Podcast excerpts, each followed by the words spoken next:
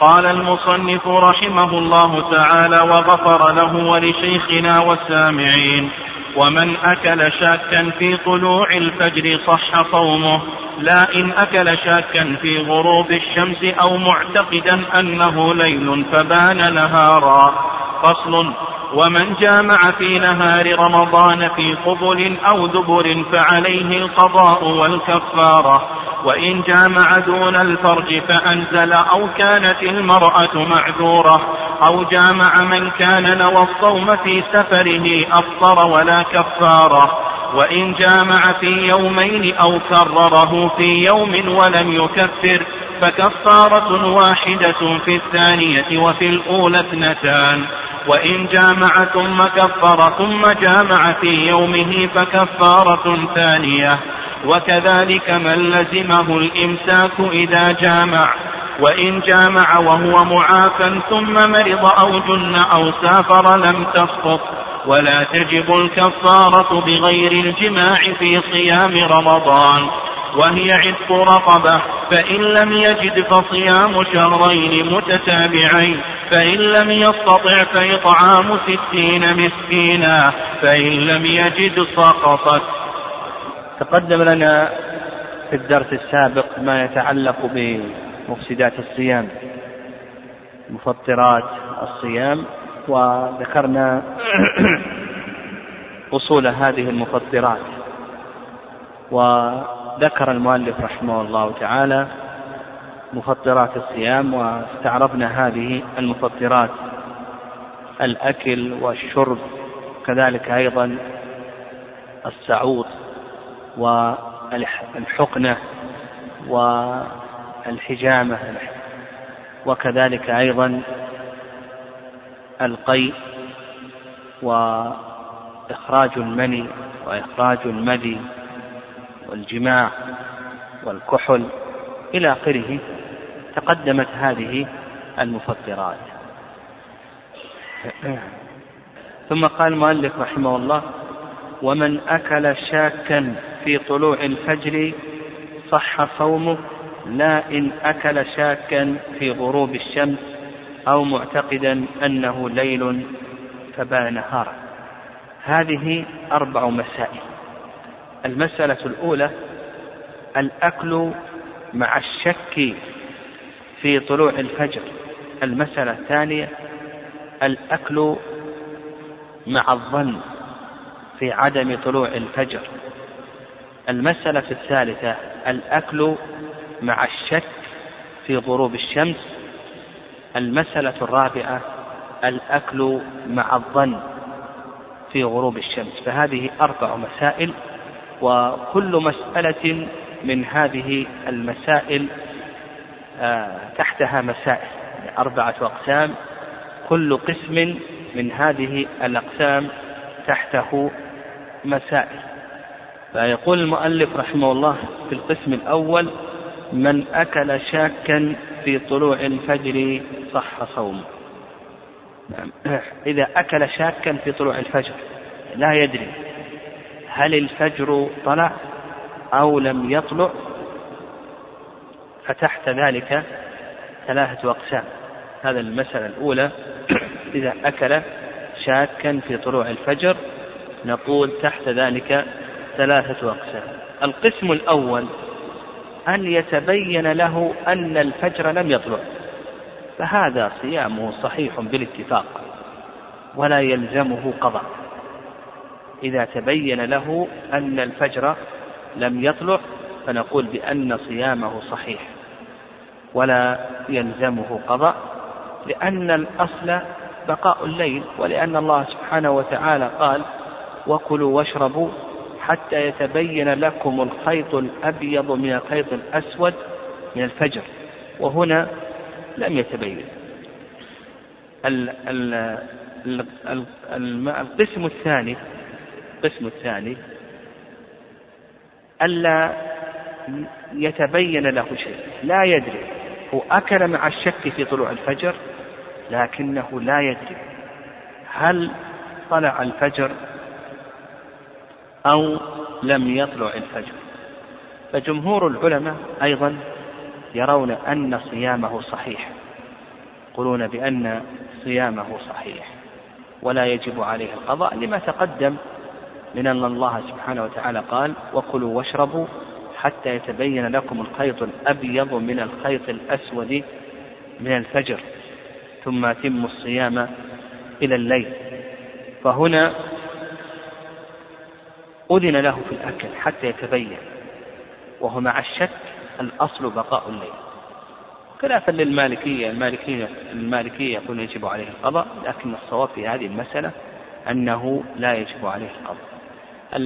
القسم الثالث أن يتبين له أن الفجر قد طلع يعني هو أكل يشك في طلوع الفجر ثم بعد ذلك تبين له أنه أكل بعد الفجر. فجمهور العلماء يقولون يجب عليه القضاء لأنه تبين أنه أكل بعد الفجر وتبين له خطأه. والرأي الثاني اختيار شيخ الإسلام تيمية رحمه الله أنه لا يجب عليه القضاء. يعني لأن الله سبحانه وتعالى أباح له أن يأكل. أذن له أن يأكل. ما ترتب على المأذون غير مضمون. وكلوا واشربوا حتى يتبين لكم الخيط الأبيض من الخيط الأسود من الفجر. وقال أبو بكر رضي الله تعالى عنه إذا نظر الرجلان إلى الفجر فشك أحدهما فليأكل. إذا نظر الرجلان إلى الفجر فشك أحدهما فليأكله. قال ابن عباس كل ما شككت. فالصواب في هذه المسألة أنه لا يجب عليه القضاء. فالخلاصة في هذه الأقسام الثلاثة إذا أكل شاكا في طلوع الفجر سواء تبين له طلوع الفجر أو تبين له عدم طلوع الفجر أو لم يتبين له شيء الخلاصة في هذه المسائل الثلاث أنه لا يلزمه شيء لأنه مأذون له أن يأكل مع الشك في طلوع الفجر.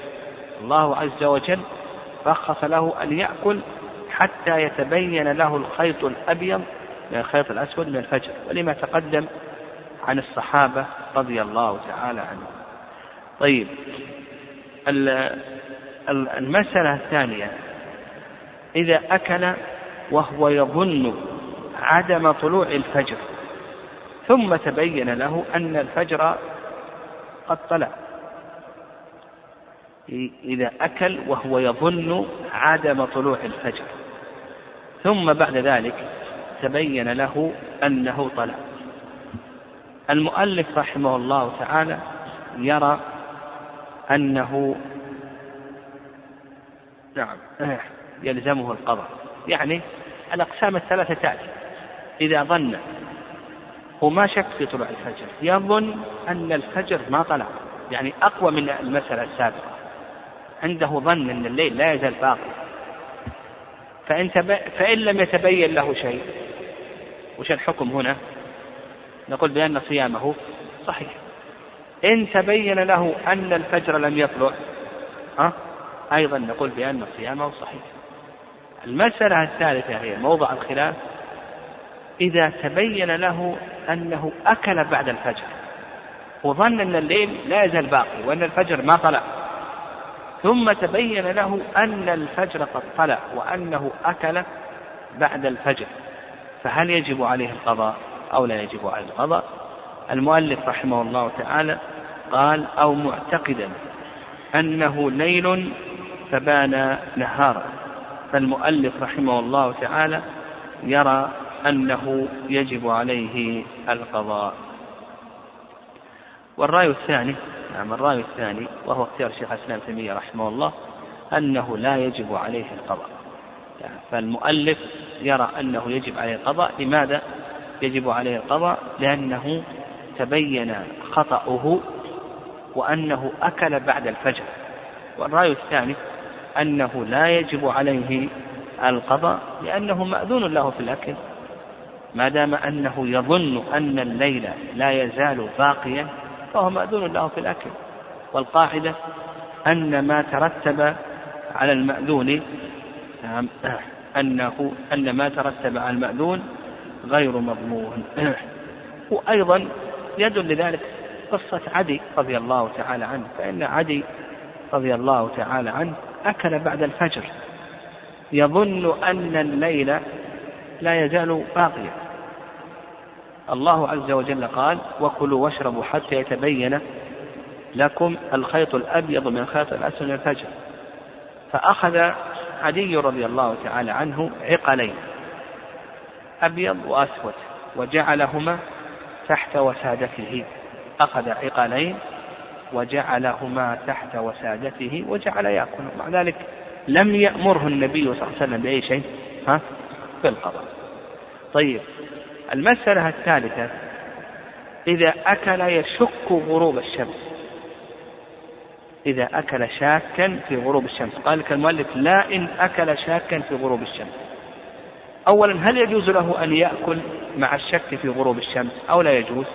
ها؟ نقول لا يجوز. لأن الأصل ماذا؟ بقاء النهار. الأصل بقاء النهار. وعلى هذا إذا أكل شاكا في غروب الشمس فتأتي الأقسام الثلاثة. أن يتبين له أن الشمس لم أن يتبين له أن الشمس قد غربت. وش حكم صيامه؟ إذا أكل شاكا في غروب الشمس ثم تبين له أن الشمس قد غربت. ها؟ نقول صيامه صحيح ولا يجب عليه القضاء. لأنه تبين أنه أكل بعد الليل لكنه يأثم عليه أن يتوب. طيب القسم الثاني ألا يتبين له شيء. ما يدري هل الشمس غربت أو لم تغرب؟ وش الحكم هنا؟ ها؟ يجب عليه ماذا؟ القضاء لأن الأصل بقاء النهار ولا يجوز له أن يأكل طيب القسم الثالث أن يتبين له أنه أكل قبل غروب الشمس. ها؟ هذا يجب أن يقضي يعني ما في إشكال يجب عليه أن يقضي. طيب بقينا في المسألة الأخيرة وهي ما إذا أكل يظن غروب الشمس. ثم تبين أن الشمس لم تغرب. إذا أكل يظن غروب الشمس. تأتينا المسائل الثلاث. ظن أن الشمس قد غربت. هل يجوز أن يفطر بناء على الظن أو لا يجوز؟ ها؟ يقول نعم يجوز. يجوز أن يفطر بناء على الظن. وسيأتينا الدليل على ذلك حيث أسمى رضي الله تعالى عنه. طيب إذا ظن أن الشمس غربت وهي تحدث كثيرا كثير من الناس يرى إلى الساعة تخطي عليه الساعة إلى آخره فيأكل أو يأكل بعد الفجر إلى آخره. فإذا ظن أن الشمس قد غربت أن يتبين له أن الشمس قد غربت. شو الحكم هنا؟ ها؟ ظن أن الشمس قد غربت وأكل ثم تبين أنه أكل بعد الغروب. ها؟ لا شيء عليه. طيب. القسم الثاني ألا يتبين له شيء. ما يدري هل هو أكل قبل الغروب ولا بعد الغروب. وش الحكم؟ نقول صيامه أيضا صحيح ولا شيء عليه. إذا لم يتبين له شيء نقول أيضا صيامه صحيح ولا شيء عليه. القسم الثالث أن يتبين له أنه أكل قبل غروب الشمس. يعني يتبين له أنه أكل قبل غروب الشمس. فهل يجب عليه القضاء أو لا يجب؟ نعم. المؤلف رحمه الله قال لك أو معتقدا أنه ليل فبان نهارا يعني أنه يجب عليه القضاء. هذا ما ذهب إليه المؤلف رحمه الله وهو قول جمهور العلماء آه، رحمهم الله تعالى. واستدلوا على ذلك أنه أكل في النهار تبين الخطأ فيجب عليه أن يقضي ما دام أنه أكل في النهار تبين له الخطأ فإنه يجب عليه أن يقضي. وقد ورد أيضا عن عمر رضي الله تعالى عنه في في عهده أذن المؤذن أو أفطر الناس ثم صعد المؤذن فأخبر أن الشمس لم تغرب. فأمر عمر رضي الله تعالى عنه بالقضاء قال من أفطر فليصم يوم مكانه وهذا الأثر عن عمر ورد عن عمر أيضا ما يخالفه. يعني ورد عن عمر رضي الله تعالى عنه ما يخالفه. فأفطر أيضا في عهد عمر قبل غروب الشمس. فقال عمر رضي الله تعالى عنه والله لا نقضي ولا يجانفنا الإثم. نعم والله لا نقضيه وما يجانفنا الإثم. المهم جمهور العلماء إذا ظن غروب الشمس فأكل ثم تبين له أن الشمس لم تغرب يرون أنه يجب عليه القضاء. والرأي الثاني اختيار شيخ الإسلام تيمية رحمه الله أنه لا يجب عليه القضاء وذكرنا دليل الجمهور. وأما دليل الشيخ الإسلام تيمية رحمه الله فحديث أسمة رضي الله تعالى عنها حديث أسمة رضي الله تعالى عنها. فإنهم أفطروا في عهد النبي صلى الله عليه وسلم في يوم غيم ثم طلعت الشمس. ما ورد أن النبي صلى الله عليه وسلم أمر بالقضاء. ولو أمر النبي صلى الله عليه وسلم بالقضاء لنقل. فحديث أسمى هذا دليل على أنه إذا أفطر بناء على الظن أول شيء أولا أنه دليل على أنه يجوز الفطر بناء على الظن. وثانيا أنه دليل على أنه إذا أفطر بناء على الظن ثم تبين له أن الشمس لم تغرب أن صيامه ماذا؟ صحيح. نقول بأن صيامه صحيح. قال رحمه الله تعالى فصل من جامع في نهار رمضان. الجماع هذا من المفطرات. الجماع من المفطرات بالإجماع ويدل لذلك قول الله عز وجل أحل لكم ليلة الصيام الرفث إلى نسائكم. إلى أن قال فالآن باشروهن. مما يدل على أنه ممنوع في نهار رمضان من الجماع. وأيضا حديث أبي هريرة في قصة الذي جامع زوجته في نهار رمضان فأوجب عليه عليه وسلم الكفارة إلى آخره حيث القدسي يدع طعامه وشرابه وشهوته من أجل والإجماع قائم قائم على ذلك.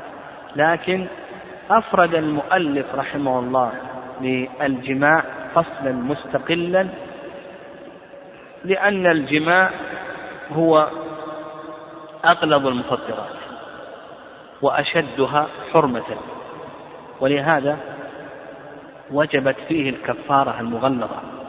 يعني اعتاق رقبة إذا لم يجد صيام شهرين متتابعين إذا لم يستطع أطعم ستين مسكينا. قال المؤلف رحمه الله من جامع في نهار رمضان. وقوله وش ما المقصود بالجماع هنا؟ من جامع ما المقصود بالجماع؟ نعم المقصود بالجماع تغييب الحشفة. نعم وليس تغييب الذكر وإنما هو تغييب الحشفة. والمقصود بالحشفة رأس الذكر. نعم رأس الذكر هذا هو ال ال ال إذا يعني الأحكام تتعلق بتغييب رأس الذكر. وقد ذكر العلماء رحمهم الله أن الحشفة هذه يتعلق بها أربعمائة حكم. أربعمائة حكم يتعلق بهذه الحشفة من الأحكام هنا إذا غيب هذه الحشفة رأس الذكر وجبت وجب عليه أو الكفارة المغلظة وبطل عليه الصيام. وفيها الدية كاملة. يعني إذا قطعت من الإنسان فيها الدية كاملة. كما سيأتينا في الديات. والغسل يجب بها. والإحصان. إذا وطئ امرأته بتغييب هذه الحشبة أصبح محصنا. والزنا يثبت عليه الرجم إذا كان محصنا بتغييب هذه الحشبة إلى آخره المهم الأحكام كثيرة كما يذكر العلماء رحمهم الله تعالى قال من جامع في نهار رمضان وقال المؤلف رحمه الله في نهار رمضان يخرج ماذا؟ الليل واضح أمر واضح لكن لو جامع في نهار القضاء أو جامع في نهار صوم النذر فإنه لا شيء عليه من حيث الكفارة نعم لا تجب عليه الكفارة. لكن الكفارة المغلظة تجب في نهار رمضان. إذا جامع في نهار القضاء يأثم لأنه أفسد الواجب. وهذه مسألة أيضا يقع فيها كثير من الناس. تجد أنه يصوم القضاء ثم بعد ذلك يبدو له أن يفطر. ما يجوز أن تفطر لأن قطع الواجب لا يجوز. نعم لا يجوز إلا لعذر. يحصل له دعوة أو مثلا يخرج إلى نزهة ثم بعد ذلك يفسد القضاء أو يفسد النذر. لا يجوز الواجب يجب عليه أن يتمه فقوله في نهار رمضان نفهم من ذلك أن الكفارة خاصة بأي شيء؟ ها؟ بالجماع في نهار رمضان. ممن يجب عليه الصيام. المالكية هم أوسع الناس. فيما يتعلق بإيجاب الكفارة. ولذلك يقولون كل كل إفساد للصوم يتعمده الصائم تجب عليه الكفارة. لو أكل متعمدا وجبت عليه الكفارة المغلظة لو نعم. لو شرب متعمدا لو جامع إلى آخره. كما أن المالكية رحمهم الله أيضا هم أوسع الناس فيما يتعلق بإجابة الفداء في الحج والدماء يعني إجابة الدماء والفداء في الحج هم أوسع الناس رحمهم الله. قال المؤلف في قبل نعم هذا ظاهر. في قبل أو دبر يعني حتى ولو غيب الحشفة في دبر. نعم والعلماء رحمهم الله يذكرون الحكم الوضعي هنا بغض النظر عن الحكم التكليفي. يعني بغض النظر عن وطأ الدبر هذا لا إشكال أنه محرم. ولا يجوز لكن المؤلف رحمه الله لا يتكلم هنا عن وطأ الدبر وعن حكمه هذا يتكلم عليه في باب حد الزنا لكنه هنا يتكلم عن مسألة الكفارة والصيام. هل وطأ الدبر كما تقدم لنا في باب الغسل أشرنا إلى شيء من هذا إذا وطئ الدبر في الغسل هل يجب عليه الغسل أو لا يجب عليه الغسل؟ إلى آخره. المهم أنه يقول لك المؤلف رحمه الله حتى لو وطئ دبر زوجته وغيب الحشفة فإنه تجب عليه الكفارة المغلظة لأن هذا فرج. و نعم ويجب عليه القضاء. قال فعليه القضاء والكفارة. قال وإن جامع دون الفرج فأنزل أو كانت المرأة معذورة. إذا جامع دون الفرج يعني لم يغيب الحشفة في الفرج وإنما غيب الحشفة بين الفخذين يعني لم يغيبها في الفرج ولا في الدبر وإنما غيبها بين الفخذين حتى حصل الإنزال. فهذا كما تقدم لنا في أقسام إنزال المني. وذكرنا أن أقسام إنزال المني ستة أقسام منها إذا باشر زوجته حتى أنزل فهذا يأثم يجب عليه أن يتوب والقضاء أما الكفارة فإنها لا تجب عليه لأن النص إنما ورد في الكفارة في أي شيء؟ في الجماع فقط. نعم حيث أبي هريرة رضي الله تعالى عنه. أما ما عدا ذلك نعم فإنه لا يجب. والمؤلف رحمه الله أشار إلى هذه المسألة خلافا للإمام مالك لأن الإمام مالك كما تقدم يتوسعون المالكية في إيجاب الكفارات. المالكية يقول إذا جامع دون الفرج حتى أنزل يقولون بأنه تجب عليه نعم تجب عليه الكفارة. وهذا فيه نظر الصواب في ذلك أنه لا تجب فيه الكفارة لأن الكفارة إنما وردت في الجماع فقط فيتوقف على مورد النص. قال أو كانت المرأة معذورة. يعني يقول لك المؤلف إذا كانت المرأة معذورة بجهل أو نسيان أو إكراه لا شيء عليه هنا خففوا عن المرأة. أما الرجل فلم يخففوا عنه. يعني لو نسي الزوج وجامع زوجته يعني يفهم من قوله أو كانت المرأة معذورة أن الرجل إذا كان معذورا فإنه لا يعذر. نعم لا يعذر وعلى هذا لو أن الرجل نسي وجامع زوجته ها تجب عليه الكفارة ويجب عليه القضاء. لكن الزوجة المرأة لو نسيت ما يجب عليها القضاء ولا الكفارة. وكذلك أيضا إذا كانت مكرهة إذا أكرهها الزوج على الوطء نعم على الوطء لا يجب عليها شيء. لكن الزوج لو أكره على أن يجامع زوجته ها فيجب عليه القضاء والكفارة. لماذا؟ لأنه يقولون ما فيه إكراه في الجماع. ليش؟ لأن الجماع هذا أمر نفسي. آه، نعم أمر نفسي ويحصل من خلاله الانتشار انتشار الذكر. ولا يمكن يكون هناك جماع آه، إكراه. لكن هذا هذا بعيد هذا. قد يكره الإنسان على الزنا ويحصل عنده انتشار. يعني قد يكره يهدد بسلاح ونحو ذلك أو على وطء امرأته إلى آخره. المهم المهم نفهم أن أنهم يقولون المرأة إذا كانت معذورة بجهل أو نسيان أو إكراه لا شيء عليه لكن الزوج لو نسي أو أكره إلى آخره فإنه تجب عليه القضاء والكفارة. فقد تكلمنا بالأمس قلنا قاعدة شاملة. كل المنهيات في الشريعة كل المحظورات كل المنهيات في الشريعة أنه يشترط لها ثلاثة شروط الذكر والعلم والاختيار سواء كان رجلا أو كان امرأة. قال أو جامع من نوى الصوم في سفره أفطر ولا كفارة. نعم لو أن رجلا سافر إلى مكة للعمرة وصام ثم بعد ذلك جامع زوجته ماذا نقول؟ نقول أفطر لكن هل تجب عليه الكفارة أو تجب عليه الكفارة؟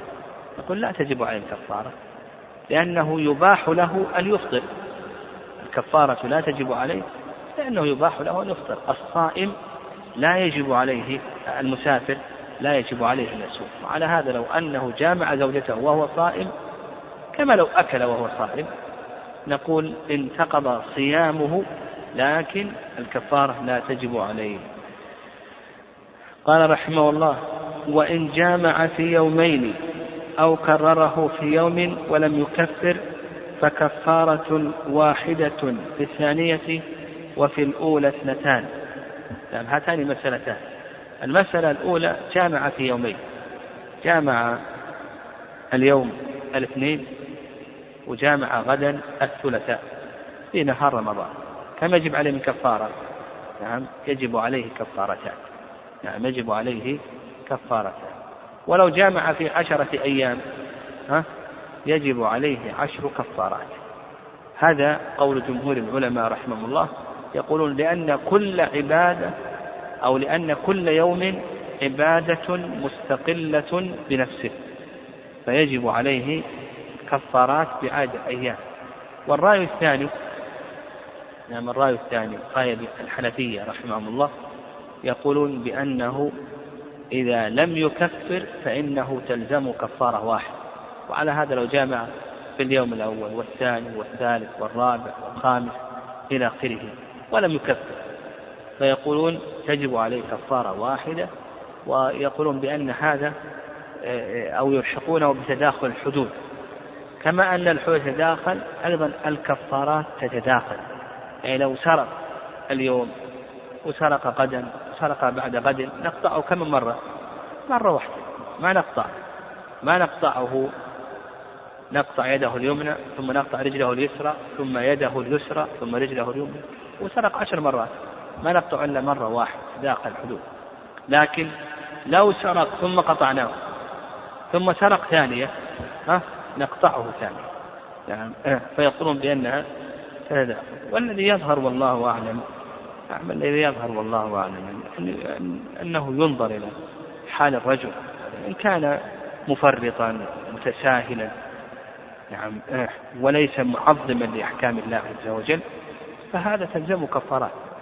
وأما إن كان آه، يعني غير مفرط قد يكون غلب ونجد منه التوبة والإنابة فهذا يحتمل ما ذهب إليه الحنفية رحمهم الله وأنه تجب عليه كفارة واحدة. قال وإن جامع أو كرره في يوم ولم يكفر يعني إذا كرره في يوم ولم يكفر يعني وطئ مرتين في يوم واحد.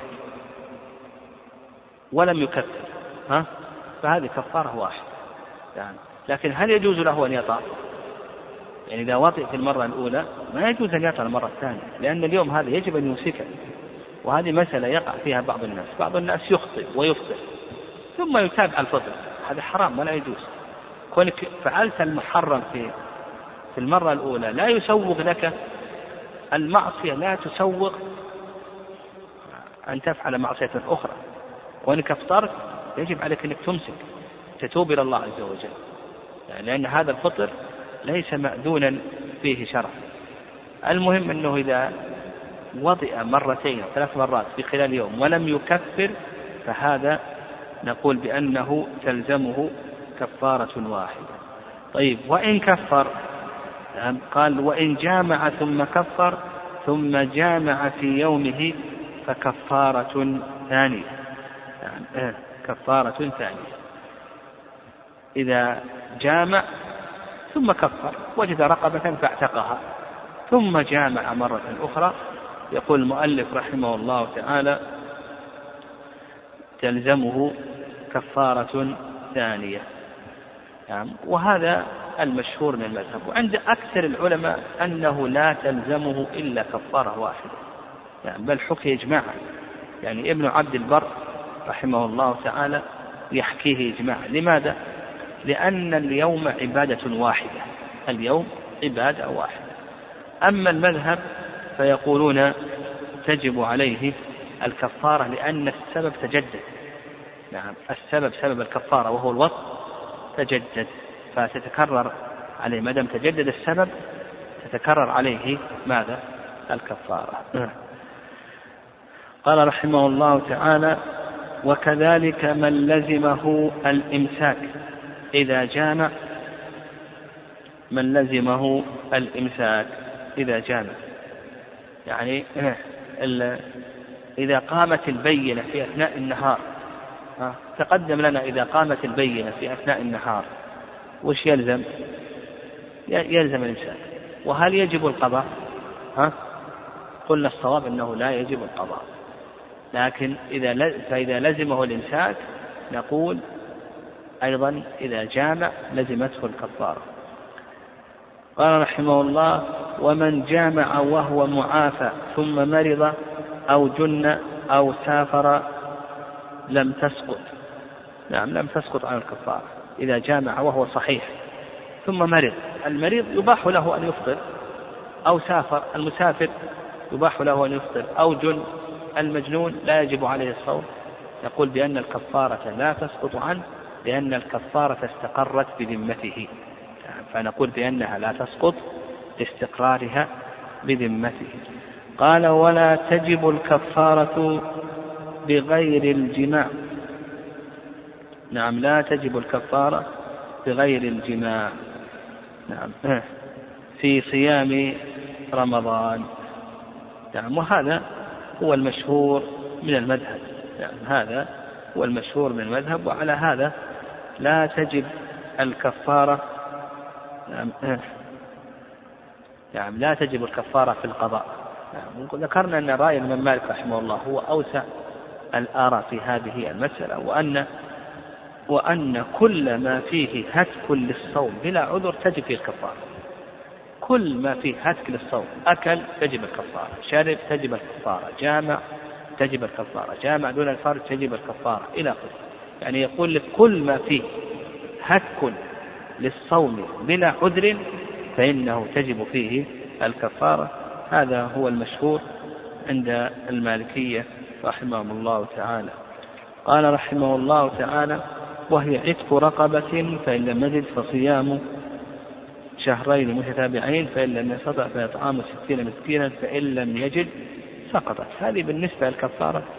العلماء رحمهم الله يبحثون أحكام الكفارات في باب الظهار. نعم في باب الظهار. إذا أتينا لباب الظهار سيتكلم المؤلف رحمه الله عن عتق الرقبة. الرقبة ما هي الرقبة المجزئة؟ ما هي الشروط وجوب الاعتاق بالرقبة؟ وأيضا شروط صحة إعتاق الرقبة. يعني يذكرون ما يقرب من أحد عشر شرطا. أن تكون مسلمة الرقبة أن تكون سليمة من العيوب آه، أن تكون ولدا شرعيا ليست ولد زنا. إلى آخره يذكرون شروط صحة إعتاق الرقبة. ومتى ينتقل للصيام؟ والتتابع وما الذي يخرم التتابع؟ ومتى يجوز أن ينتقل للإطعام؟ إلى آخره. هذه المسائل ستأتينا إن شاء الله. الكلام عليها سيأتي الكلام عليها في باب الظهار. فإذا أردت أن تعرف أحكام الكفارات فأنت ترجع إلى ماذا؟ ترجع إلى باب الظهار. هناك تكلم العلماء رحمهم الله عن أحكام الكفارات. وعلى هذا نرجع الكلام في أحكام الكفارة هنا إلى باب الظهر إن شاء الله. قال وهي عتق رقبة فإن لم يجد فصيام شهرين متتابعين فإن لم يستطع فإطعام ستين مسكينا فإن لم يجد سقطت. نعم إن لم يجد ولك المؤلف رحمه الله سقطت لأن النبي صلى الله عليه وسلم في قصة الأعرابي الذي جاءه آه، لم يلزمه النبي صلى الله عليه وسلم لما ذكر أنه ما عنده شيء. والذي آه، بعثك بالحق ما أهل بيت أو ما بين لابتيها أهل بيت أفقر منه. مع ذلك لم يلزمه وإن قال النبي صلى الله عليه وسلم في التمر الذي جاءه قال أطعمه أهلك ولم يلزمه النبي صلى الله عليه وسلم بكفارة. والقاعدة أن الكفارات تسقط بالعجز عنها أو أن الواجبات أن الواجبات تسقط بالعجز عنها.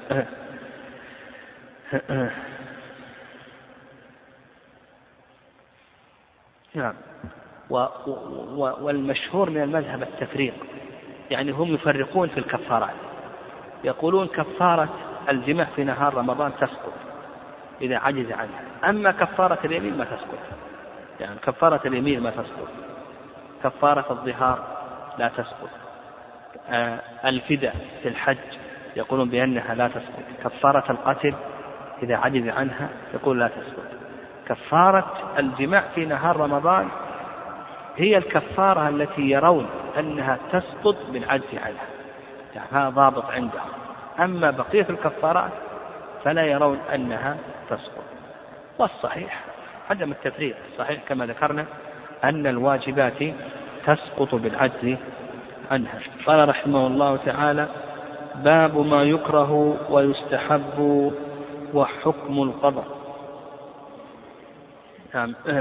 لما تكلم المؤلف رحمه الله عن الفطرات شرع في بيان آه، مكروهات الصيام وكذلك أيضا مستحبات الصيام. فقال لك يكره. نعم.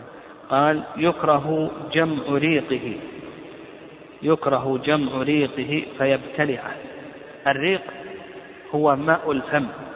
الريق هو ماء الفم. فيقول لك المؤلف رحمه الله يكره أن يجمع ريقه وأن يبتلعه. لماذا يكره هذا؟ قال لك خروجا من الخلاف لأن من العلماء من قال بأنه يفطر بذلك. من العلماء من قال بأنه يفطر بذلك فقال لك خروجا من الخلاف.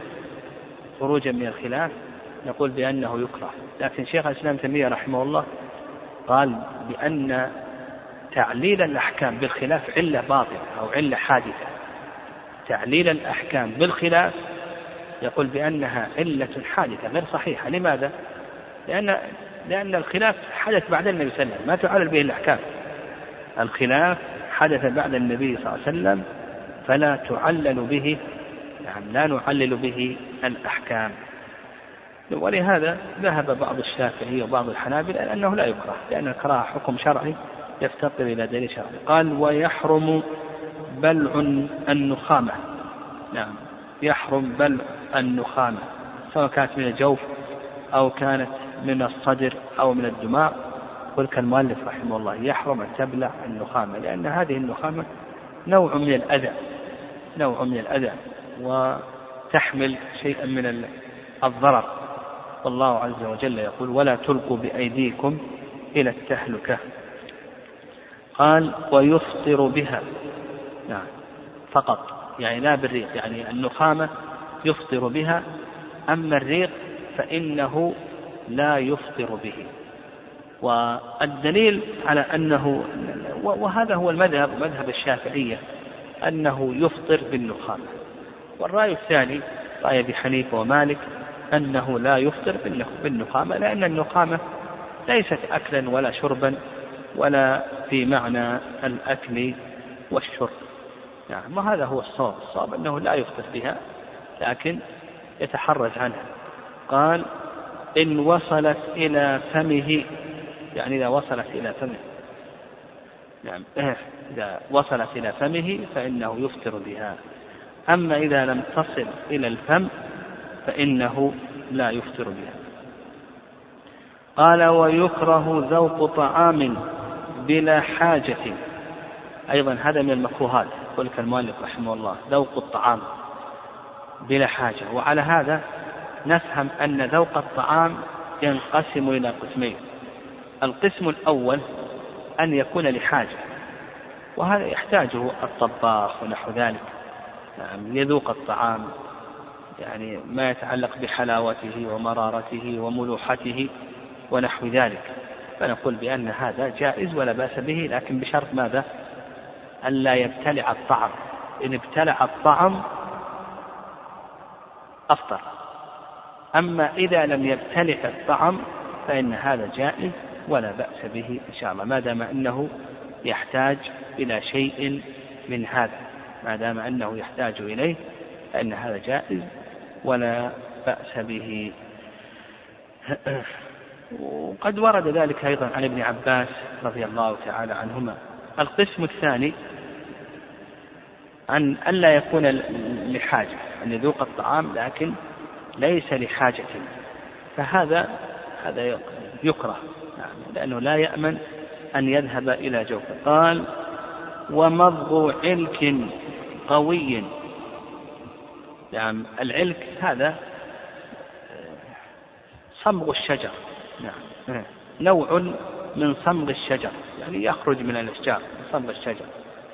والعلك يقول لك المؤلف رحمه الله قوي يخرج الذي يتفتت. نعم يخرج الذي يتفتت. نعم فالذي يتفتت لا يجوز.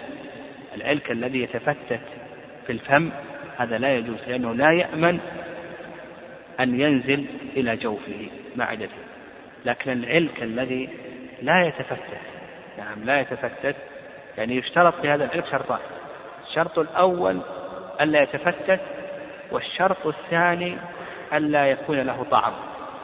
نعم إن كان يتفتت ما يجوز. إن كان له طعم لا بد أن يلفظ الطعم. إن كان له طعم لا بد أن يلفظ الطعم.